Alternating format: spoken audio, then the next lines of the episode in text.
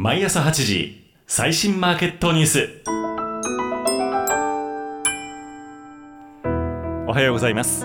毎朝8時最新マーケットニュース DJ のびーがお伝えします。昨日の流れ FOMC の結果発表を前にダウ平均は続伸。ドル円151円台半ばまで急進しています。順を追って見ていきましょう。東京株式市場。注目された日銀の金融政策決定会合の結果が公表され政策修正への過度な警戒感が後退したことから買い戻し日経平均は上昇しました。ただ国内の金利が上昇していて半導体関連株などには売りが出やすくなっています。マイナス金利解除などの本格的な政策修正が近づいているとの見方を示す投資家も多く今後金利の上昇圧力が強まる可能性も指摘されています。一方で金利上昇によって利益改善期待が強まる金融関連株には買いが優勢となっています。日経平均161円89銭高3万飛び858円85銭で取引を終えました。海外時間 FOMC の結果発表を控えて景気敏感株などにポジション調整の買いが入りやすい相場。ダウ平均は続伸しています。ここまで大きく下げていたダウ平均の構成銘柄についてショートカバーの買いが入りやすい試合となりました。FOMC では政策金利の据え置きが大方の予想となっていて大きな波乱はないと見た投資家が結果発表を前に買い戻しを入れているものとみられます。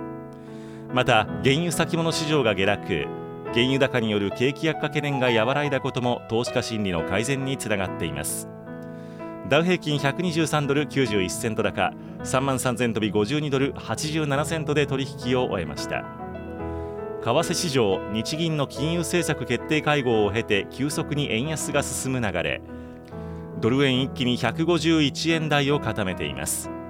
日銀はイールドカーブコントロールの最終性を発表。国内の長期金利は上昇したものの為替市場は円安の反応となりました。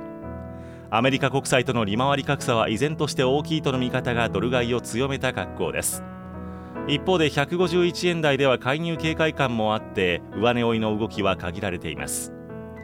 ユーロも売りに押される流れ1.05台に再び下落しています。